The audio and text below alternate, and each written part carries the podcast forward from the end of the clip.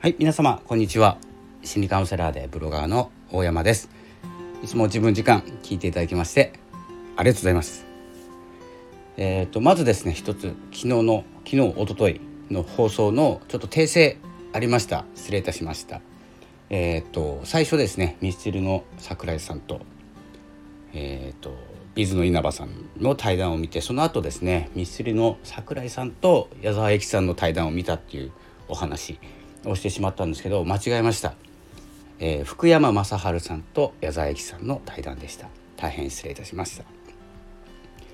まあ、というですね、まあ、ちょっと昨日ですねちょっとコメンコメントというかその説明欄に書こうと思ったんですけれども、えー、ちょっと今日も改めて声でお伝えしようと思って放送しております。えでですね、えー、まあ、そういう対談とか、えー、お話、まあ、YouTube が多いんですけどいろいろ見ていまして、まあ、現在の状況というか、えー、僕はですね文章屋なので自称ですけど文章屋なので、えー、文章でお伝えることが多いんですけれども、うんと、どのぐらいかな？3月ぐらいですかね。3月ぐらいからピタッとですねあの書くスピードっていうかひらめくスピードが止まってしまっているんです。スランプ状態ですかね。まあぼちぼち書いているんですけれどもそしてまあ書いている量っていうのはそんなに変わらないかなって思うんですね。でえっ、ー、と去年か一昨年ぐらいに Kindle で本を出した時にですねもうどうしようもないことをやってしまってたんですね。今考えれば。まだやってますけど。あのニュースレターをこう毎日書いていてそれをですね、まあ、1ヶ月分にしてまあ、ニュースレターとしてもウェブで読めるんですけれども、まあ、Kindle で販売をしてですね、えー、何文字になるか、えー、それをですね、まあ、月間で月間で書いたニュースレターとしてまとめて読みやすくしますっていうことでですねまあもう Kindle 期間として2ヶ月ぐらいかな、えー、出させていただいたんですけれども、まあ、大体6万文字から7万文字ぐらい、えー、毎日更新しているとそのぐらいになっておりました。で、えー、まあその、まあ、何が言いたいかというとあの文章最近書けないなって思っているところです。でどんなことが原因なのかなと思ったらあのこの何て言うんですかねオンオンオフラインリアルな状況から、えー、まあ出かけちゃいけないよっていうことになったり人と話しちゃいけないよっていうことだったり、ね、あの人と距離を取りましょうっていう政策っていうかね流れになって、まあ、それは仕方ないことなんですけどその状況が、まあ、慣れつつあって解放されたのが大体、まあ、4月でしたっけ？そのぐらいなんですけど徐々にですねそうオンラインではないオフラインの方向にまた戻していこうというですね流れになった時に結構混乱したと思うんですね自分の中で。で皆さんもですね混乱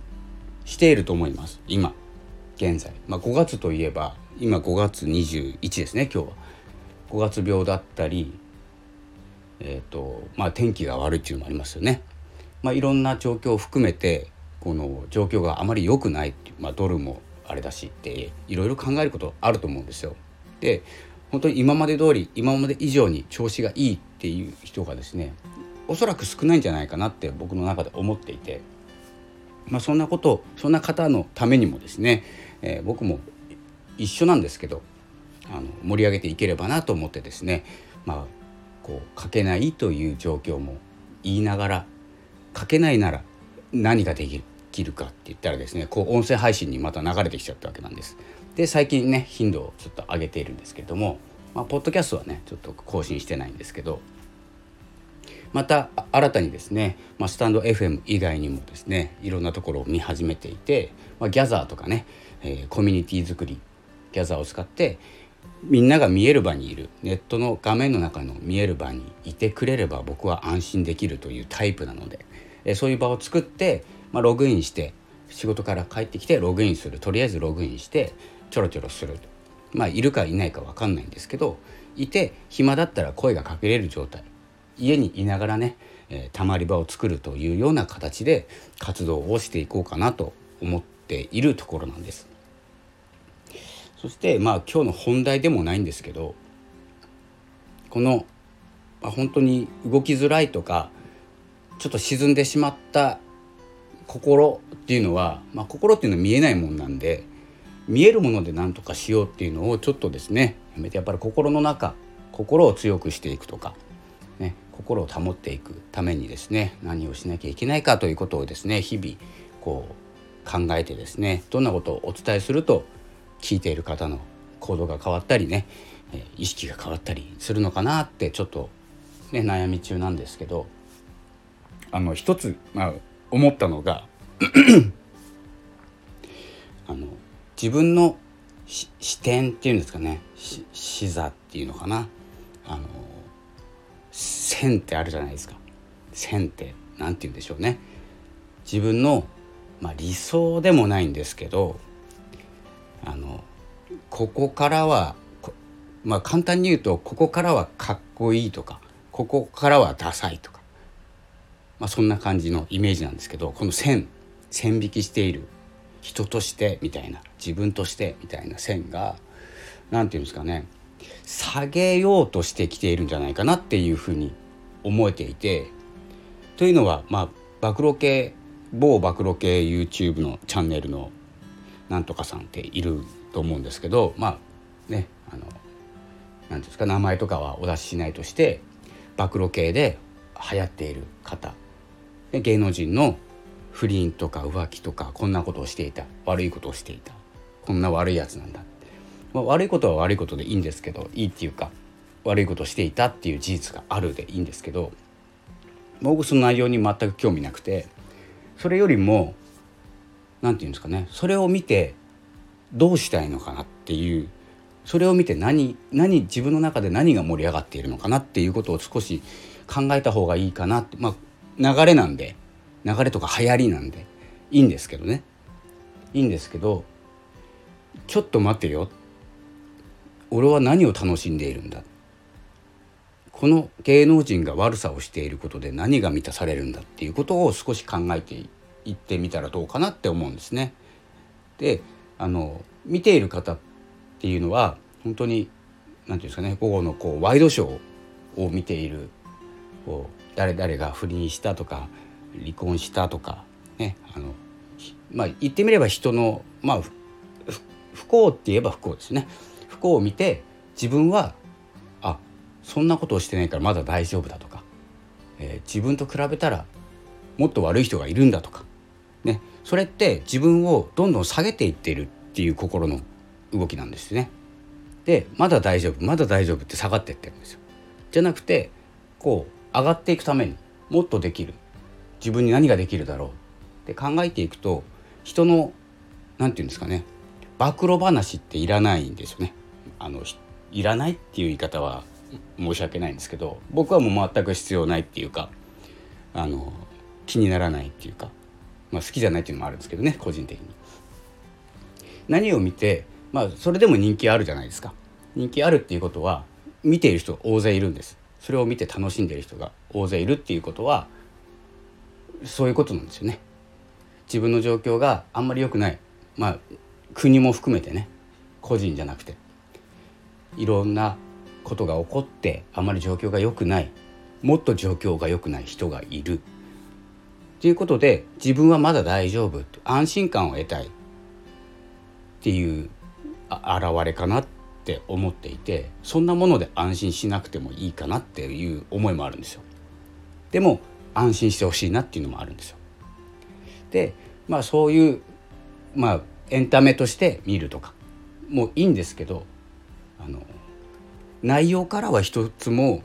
言うんですかね自分が得することってないっていうことに気づいていただいてこう自分を盛り上げるためには下げるんじゃなくて上がる方向にこうですね行って行ってはどうかということなんです。こうやってね、えー、まあ、言葉も濁ってしまうしあまりねこう個人名とか言ったりあのはっきりものを喋るのが僕は苦手な方なので文章とかで表現するんですけど、まあ、文章もね少し止まってしまっているのであればこうやって声で、えー、お伝えしているところでございます。なので今日はですね、まあ、こう自分を下げずにですね上がっていけるようなえー、気づきになっていただければと思います自分がその見ているもので何どんな心の動きをしているのかどんなことで安心を得ているのかとかね。どんなことで前に進もうっていう気持ちを得ているのか。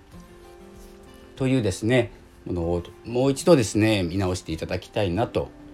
えー、まあそのチャンネルが嫌いとか好きとかっていうのをまあ抜かして、えー、本当にオリンピック見ている時とそのなんとかチャンネルっていう暴露チャンネルを見てる時と心の動きってどうだろうって、まあ、全く違いますけどね。違うんですけど心って動いてるんですよ。頑張れ頑張れって心が熱くなる時とあの本当にそんな悪いやつもいるんだだから俺も大丈夫だみたいなところとね、えー、いろんな動きしてると思うんですよエンターテインメントでも。